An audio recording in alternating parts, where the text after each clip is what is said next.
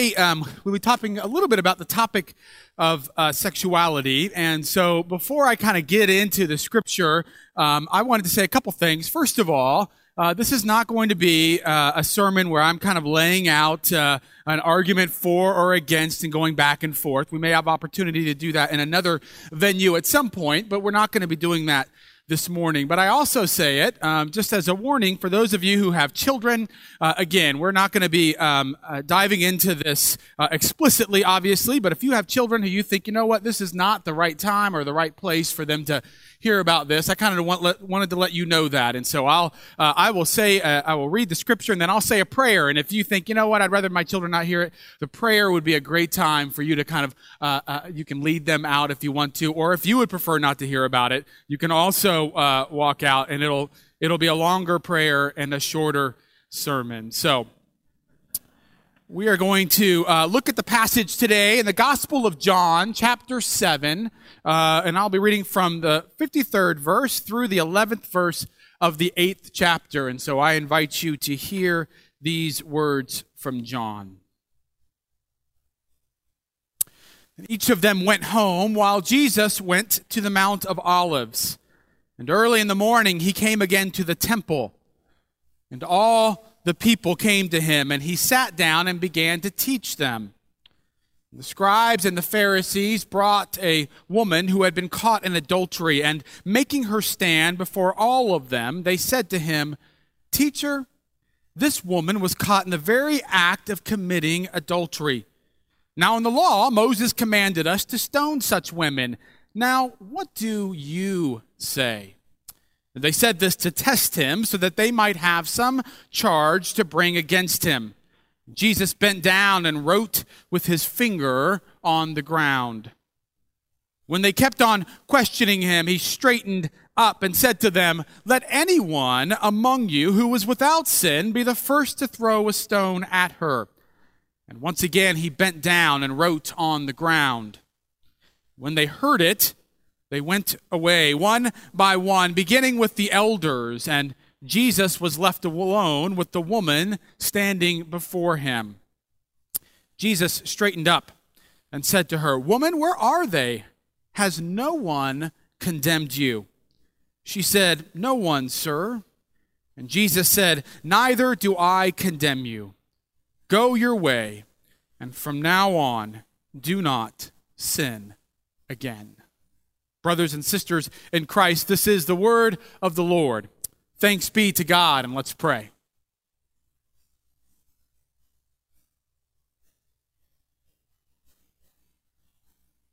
God, we gather here this morning looking for and asking for your grace and your wisdom.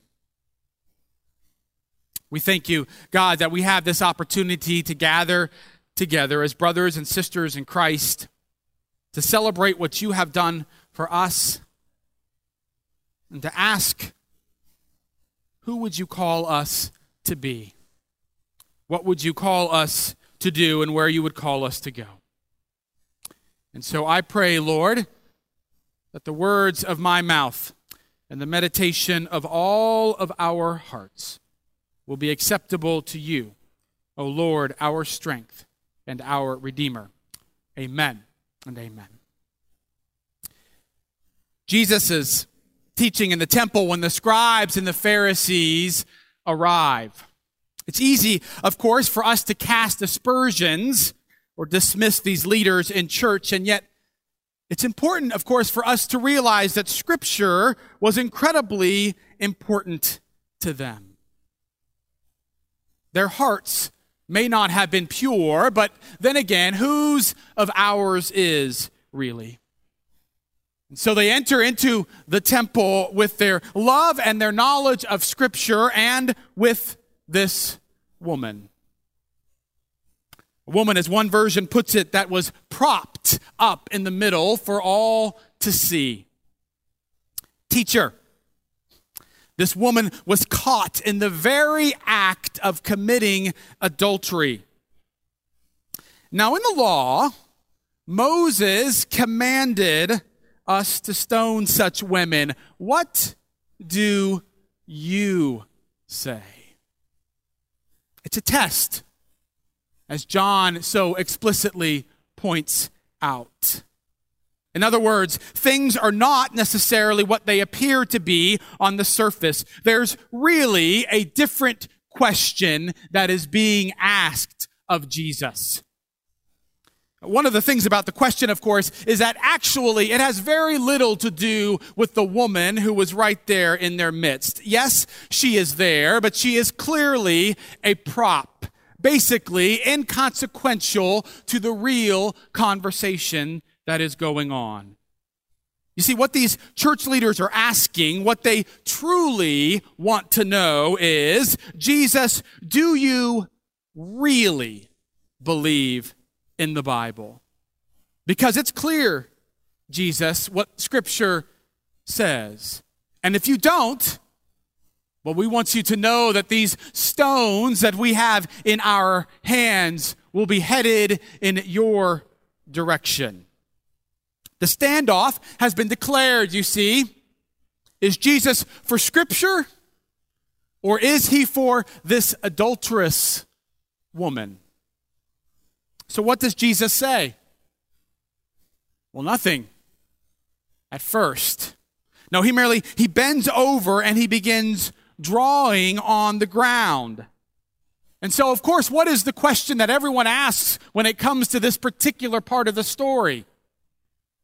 What is he drawing? Everyone wants to know. Is he, is he writing down the sins of each person that is gathered? Is he writing down other scripture passages that he thinks might be helpful in this situation? John doesn't say, of course, which is both maddening and perhaps telling. Because if it was important, guess what? John would have told us what he was writing. Perhaps, as someone has suggested, we miss the point if we get caught up in what he is writing. Perhaps what is more significant is the fact that Jesus is giving some space, is slowing everything down, is allowing everyone to breathe, is allowing himself time to simply think. But the leaders, of course, they were having nothing of it. They kept asking him the question again and again and again. Or as the message says, they kept badgering him. Come on, Jesus. You can't just sit there. You have to do something. But Jesus was fairly nonplussed, it seems. He stayed down until finally he stood up. Let anyone among you who was without sin be the first to throw a stone at her, he says. Now, what exactly is Jesus doing here? One of the things that he's doing is that he understands that the church leaders at this time, that they have really made this whole topic, this whole issue impersonal. They have dehumanized the woman and the situation. See, by asking the question of them or by asking them who of them is without sin, what Jesus does as he forces this topic and the situation and the scripture to become human again. He forces them to look at their own humanity. But, but, but, but also notice that Jesus here, he doesn't do it in some kind of great fanfare. He doesn't do it with some kind of blatant confrontation. He doesn't do it and then he stares at them to see whether or not any of them would dare pick up a stone. No, he says what he says and then he crouches back down. He gives them space. He gives them freedom to think about this issue on their own, to to, to inspect their own lives, to search their own hearts. And one by one, they slowly begin to leave. John tells us that the oldest ones were the ones who left first, which is, as someone has pointed out, is perhaps because it is the oldest amongst us who know ourselves better than anyone else. It is the oldest amongst us, hopefully, who know their own shortfalls, their own weaknesses, their own sin. Till finally, Jesus then stands back up again. And he doesn't say anything to her in any kind of command at first. No, he, he begins a dialogue, as brief as it may be. He begins with asking her a question. Oh, woman, where are they? Has no one condemned you? No, sir, she says. And then echoing John 3 17, he says, Then neither do I condemn you. Go your way and sin no more. In other words, whenever you meet Jesus, change or transformation is almost always on the docket. Now, what's interesting to think about when it comes to this particular passage is, as one pastor kind of pointed out to me recently, is that when you go back, it is striking to realize that Jesus never answered their question. Did you notice that he never answered the question of the, of the Pharisees and the scribes? What does Jesus do? He changes the conversation. Let me say it again. Jesus never answers their question. He changes the conversation. One of the powerful things that seems to me about scripture, and I've said this before, is the reality that no matter how far away we are from it, how, while the details may have changed, Jesus really, or, or the stories tend to be the very same. One of the questions that perhaps I have been most asked since I came here, after the kind of obligatory question, right, of how in the world did you talk Megan into marrying you? After that one is the question, what do you think about homosexuality? What do you think about gay marriage? I have to admit, I have been fairly reticent to answer that question to those who have asked. Not because I don't know what I believe, but because I can't get over the fact that more often than not, there are really other questions that they are really trying to get at. That really, in some way, what it is, is a test. Now, what questions they really want to ask you or what questions they're really thinking about, well, that depends upon what side of the aisle you happen to be upon. If you are on the right side of the aisle, what you're really asking more often than not, it seems to me, is do you really believe in the Bible, Jerry? Or do you believe in, in God's truth or do you believe in the truth of the world? Are you with us? Are you on my side? Should we stay at ZPC or should we go right down the street where we can find a place that's a bit more comfortable for us? And if you find yourself on the left side of the aisle, oftentimes the real questions are, do you really love people, Jerry? Are you homophobic? Are you on our side? Or should I go someplace down the street where I will be more comfortable? So, yeah, I will be honest with you. I am reticent to answer this question, no matter how many times it has been asked, no matter how many times people have said, When are you going to preach on this? Because it seems so often it's not the real question that they're wanting answered.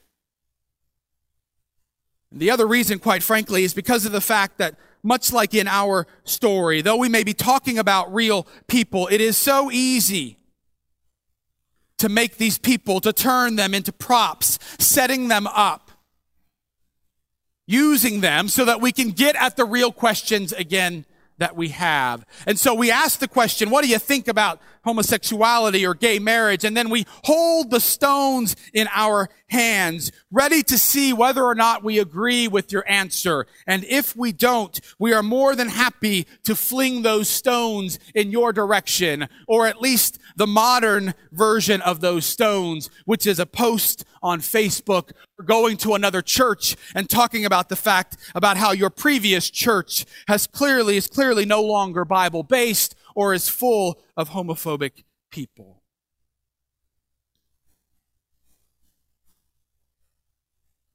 But I am here this morning to tell you that as soon as we allow the topic of sexuality or gay marriage to become about issues and we forget the people who are involved, we have lost. And what we have to do is be willing, just like Jesus, to change the conversation. One of the ways that Jesus did this was that he refused to allow Scripture as a tool to damage others. Here's the truth there's no denying it. The Pharisees and the scribes, they were absolutely right. It is what Scripture said. And yet again, remember that Jesus refused to answer that particular question that they had. You see, the primary desire of Jesus always is first and foremost, make no mistake about it, is to be in relationship with others. And that does not begin by being right about a particular point of the Bible. It begins by experiencing the love and grace of Jesus. And if even Jesus is reluctant to use scripture as a battering ram, then surely we as his followers should do likewise.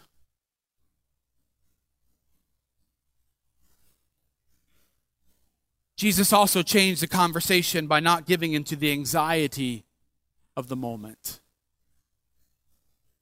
There are so many frantic Christians, it seems to me, that I meet.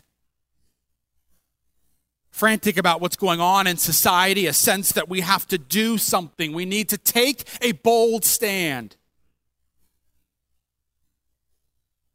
Jesus in this story does something which has to be so annoying to the Pharisees and the scribes who knew that they were right he starts playing in the sand. Can't you imagine their anger? My guess is at some point, even the woman was thinking, Come on, Jesus, do something. But Jesus refuses to get caught up in the agendas of each side, no matter how important those sides thought they were. Jesus, not the world, was in control. He needn't be anxious or frantic, which is something it seems to me we would all be wise to remind ourselves of that Jesus is in control. Of course, Jesus also changes the conversation by his willingness to come alongside the woman. He willingly absorbs the anger and the anxiety of the accusers. And because of that, and this is vital to see, because of his willingness to stand beside her, to even take a stone if he had to, he is then given the opportunity to encourage and to challenge her. As someone said, it's almost impossible to believe that this woman leaves Jesus unchanged.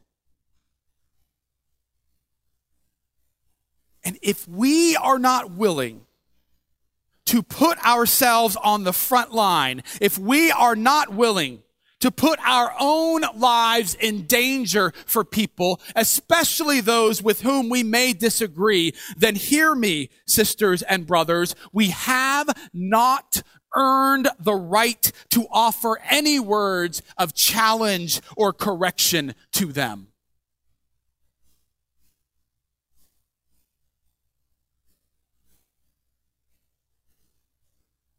Jesus also changes it by making the impersonal become personal, as I've already said. They toss her into the square like a prop. They say, This woman.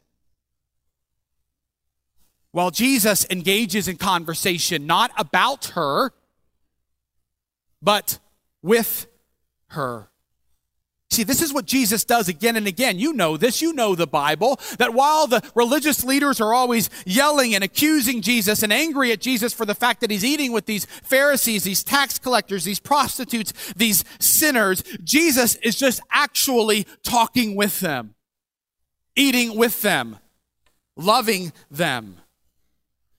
They are not a point to be made, they are a people to be loved. This doesn't mean that Jesus is going to leave you alone. This doesn't mean that Jesus is not going to try and speak into every single part of your life. But it does mean that Jesus begins not where others wish you were, but with where you are.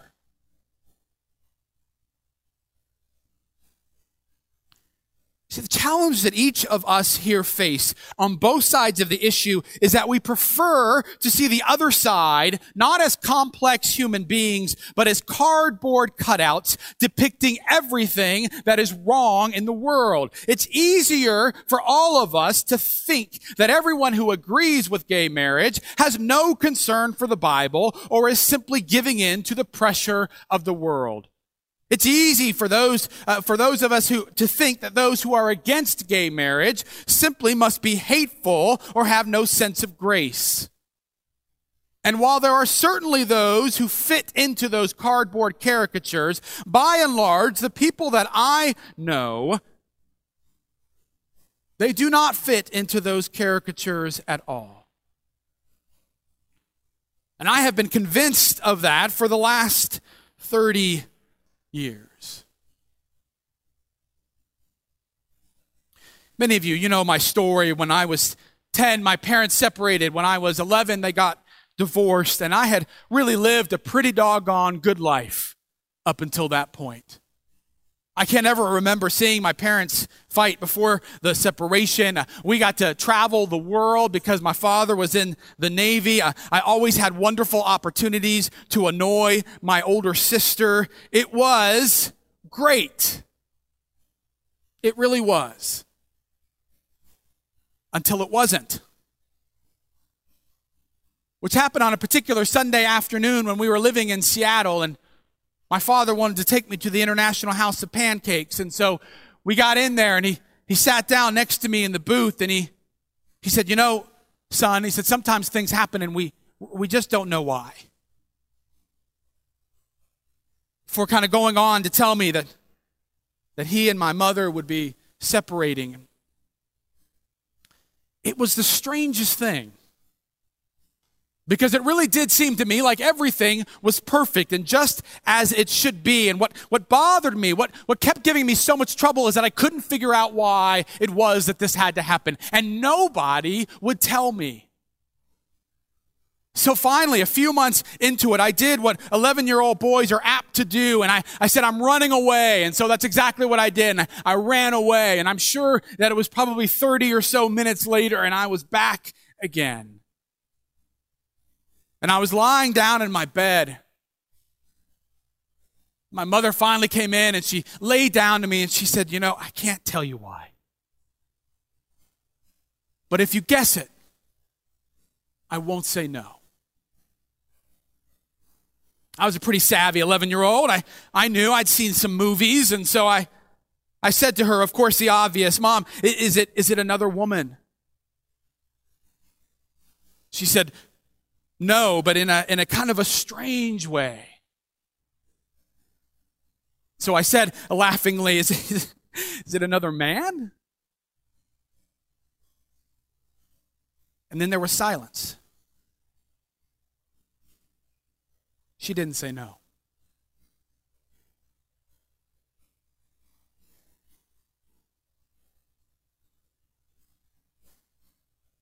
So when I'm asked the question, Jerry, what do you think about homosexuality or gay marriage? It is never a far away or distant hypothetical question that I can answer with dispassion or without pain.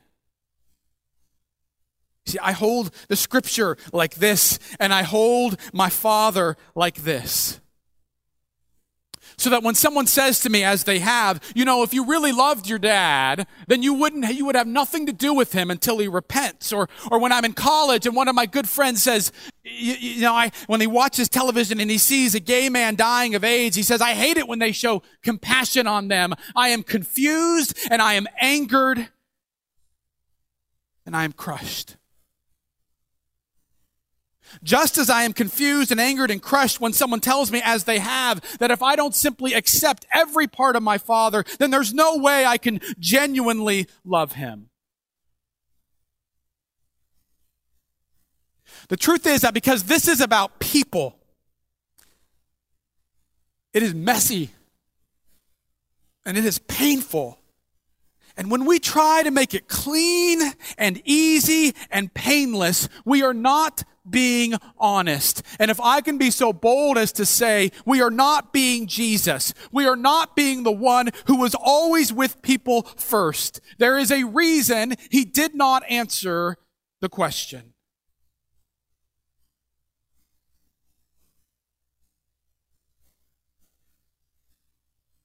However, and this shouldn't surprise any of you, I am not Jesus. Because I am your pastor, I will answer the question about gay marriage, but I can't do it hypothetically. I can't do it with some hypothetical person because that is too easy and it doesn't cause me any pain.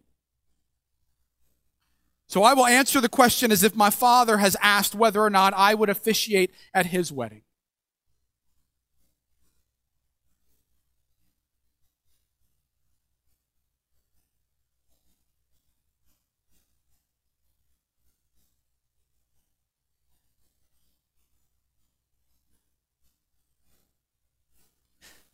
My answer will be first and foremost, Dad.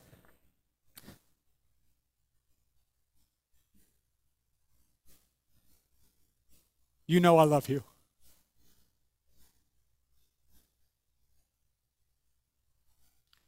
And I do.